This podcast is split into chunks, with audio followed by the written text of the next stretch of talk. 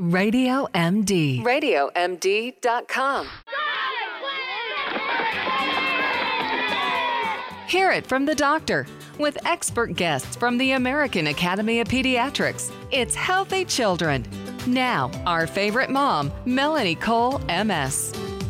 Welcome to Healthy Children, where you know our experts are provided by the American Academy of Pediatrics.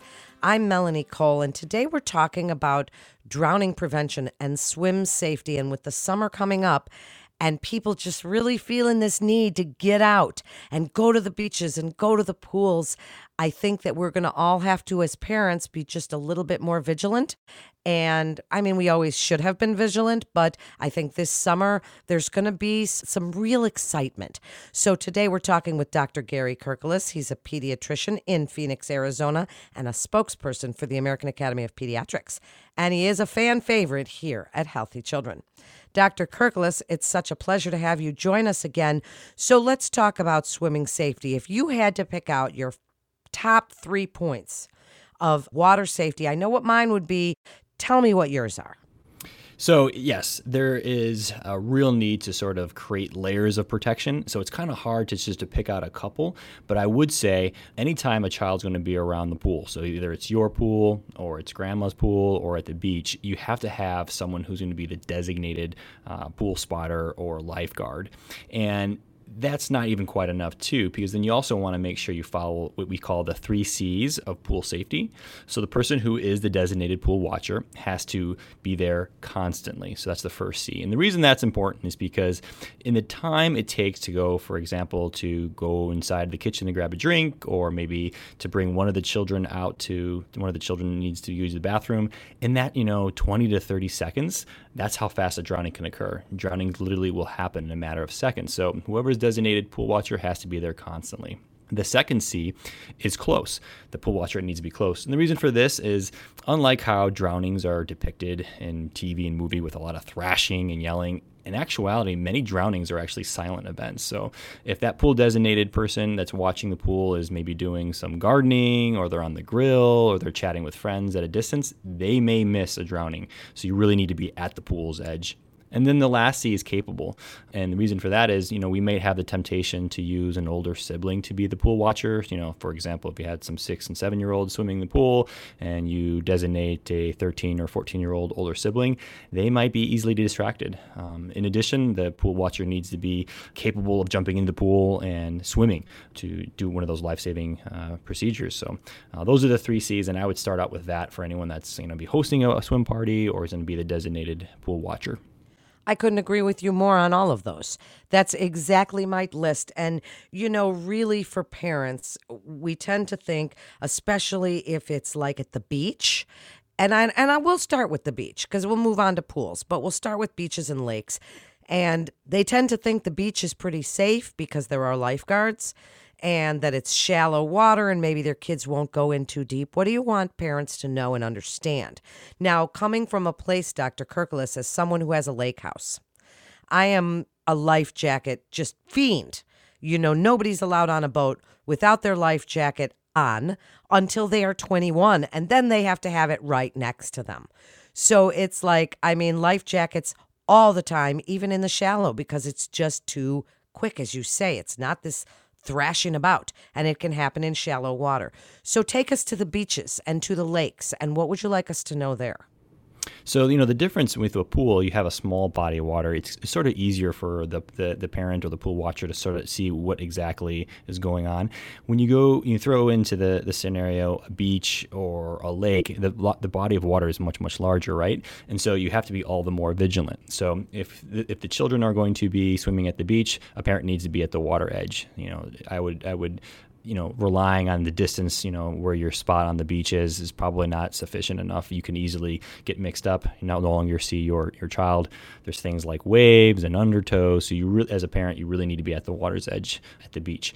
And then for, like you, you just mentioned, you're absolutely right. At the um, water safety at the lake, uh, usually includes boating, and, and you definitely need to have life life preservers on everyone. I think the the U.S. Coast Guard uh, states that anyone 13 and under has to have it on on their persons, and then older than that has to be next to them. and you know we, we see n- numerous drownings throughout the year especially during spring and summer. And unfortunately many of those drownings occur in, in children when, when boating when they don't have their, their life jacket on. And, you know it, it stinks to be a, a, stickler about these things. But in the reality uh, when we look at the statistics children 1 to 4 drowning is one of the leading causes of death. And, it, and the sad thing is it's completely preventable you know with, with simple water training and good supervision and life jackets. I agree with you completely on that. And as someone who literally had one of those blow up pools and turned around, and it almost happened in slow motion. I turned around for a second on our deck, and my three year old was playing by the pool, and I turned and looked as the poolside collapsed, and in he went. It was so fast and so silent. And I mean, I ran over there, and everything was fine, but all I did was turn around. And so it can happen just ever so fast. So, now, on to those pools. A lot of parents tend to think that shallow water is safe, that those baby pools are safe. So they'll they'll put a little kid in the baby pool, sitting them up. You know, maybe they even have the little wings on, and then they'll walk away, or turn around, or they'll go mow the lawn, or they'll do something. But kids can really drown in shallow water too, can't they? That's true. I mean, any real body of water should be thought of as a, as a threat, whether that's one of those little blow up pools where the water is only six inches deep, uh, whether it's a bucket that you have in your backyard that's collected with rainwater. Um, that we, you know, if you work in the emergency room, as I did when I was in my residency, I would see these stories of, of just, just you know, totally saddened parents who, who were not neglectful parents. They, you know, they, these circumstances are just they can be very rare, um, and it, like you mentioned, it only takes a couple seconds. But any really any body of water, I mean, we there's stories about a dog bowl or a toilet was sufficient enough to cause a submersion event. So you really have to, like I said before, it's it's almost like you have to have these multiple layers of protection going because you know you, you want to make absolutely sure that one of these events isn't going to occur. Well, now, one of the things that I think has been a source of controversy in a way is swim lessons. A lot of parents, and then indeed the children who have taken swim lessons, get a little overconfident and think, okay, it's fine, the kids had swim lessons, but that's not always the case. Now, when is it that we should be putting our kids in swim lessons while still being vigilant? So, the, the American Academy of Pediatrics recommends starting swim lessons at around one year of age. So, when, after a child is an infant, there you will find survival swim classes less than one year of age. Of course, a parent will need to make a decision for themselves whether they, they want to go down that road. But officially speaking, as a, as a pediatrician, I would recommend starting as early as one year of age. At that age, I think it's probably appropriate at the academy, we, we feel swim lessons or the ability to swim is, is, a necessary life skill. I mean, we expect our children to learn math and to read. Learning how to be able to stay afloat in water is one of those essential life skills. And the parent, when, when they decide to do one of those swim survival swim classes, you know, initially, you know, when they're when they're younger, it's going to be mostly just learning how to float. And then as they progress a little bit older, they'll learn to to float and then swim. And these can be life saving because you know many drownings occur during non swim time. So when everyone's you know watching movies or when everyone's watching lunch, a little toddler can walk out, walk into the pool, and then end up in the pool. And if they if they know how to float, that could be one of those essential life skills that can buy them some time. And the other thing we do recommend too is pool fences. Pool fences are great because they can they basically are guarding the pool 24/7. So again, it's it's always that layers. You know, having swim lessons, having a pool fence, all these things can be being measures. And then the other thing that I would mention about swim lessons is, and sort of to your point typically children will panic when they're in, in, in the pool which is sort of a good and bad thing. You want children to have a healthy dose of fear of, of body water because it, it, can be life taking. But in the act of, of, a submersion event, the panic is not always helpful. What is helpful is knowing how to float and to swim. So you do want to instill those lessons so that they don't panic when they fall in. But at the same time, you, you do want to have that healthy dose of respect for the body of water where all the children in your family know that when it's swim time is only when there is an adult present. There's no you know slipping away into the pool on their on their own leisure. I think a healthy dose of respect for any body of water is such an important message, especially as they become teenagers. So, moving up the chain here a little bit to our older kids. And again, I am such a strict parent when it comes to the lake and and the things I'll allow my teens to do and their friends grumble about it but when they go out on our boat they are every single one of them at 18 years old wearing life jackets because I just don't trust that they're going to be completely that severe and serious about it. But now speak about our teenagers and drinking and water, bodies of water, and the things that our teenagers and even a little bit older sometimes think is fine to do when they're not respecting the water that much.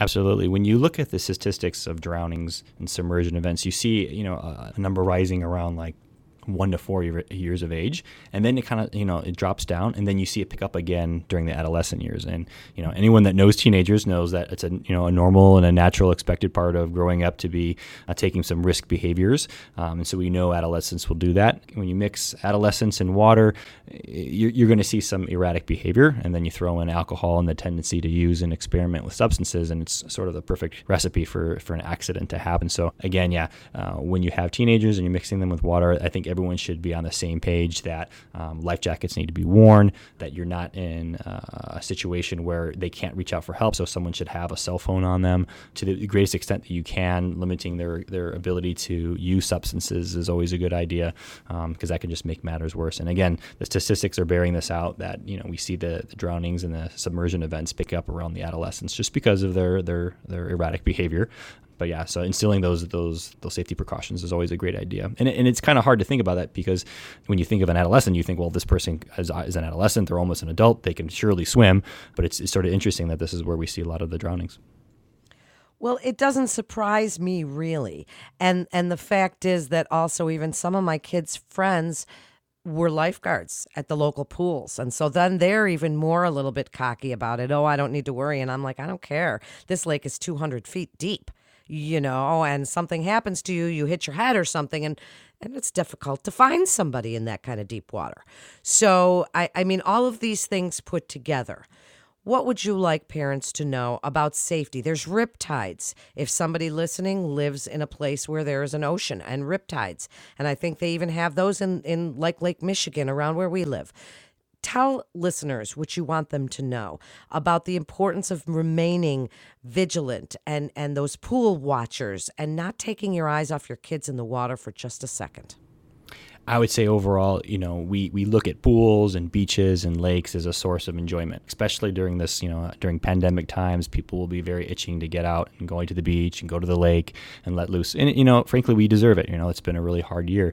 But at the back of our minds, we really need to look at a body of water as a potential drowning uh, location and that you have to really be on your toes and you really need do need those layers of protection. You can't just point out, you know, uh, just wear a life jacket or just wear floaties or just have a pool fence or just have swimming lessons, you really have to have that layered approach and a healthy respect for for something that could be you know quite quite enjoying uh, during this this summer. So you know, kind of just have that balance approach. You know, look at it as it as a source of enjoyment, but also be very respectful as as the drownings can occur such important information and parents as the summer approaches and and our kids are getting more excited about getting outside and seeing their friends and hopefully we're all going to be vaccinated and we'll be able to do these things again it, it's so important that we remain really serious about these kinds of things because boy, the emergency rooms do not want to see you with your child if they've been drowning. So take it seriously, watch your children, and share these shows with your friends and family on your social channels because we are learning from the experts at the American Academy of Pediatrics together. I'm Melanie Cole, and you're listening to Healthy Children right here on RadioMD.com. Stay well.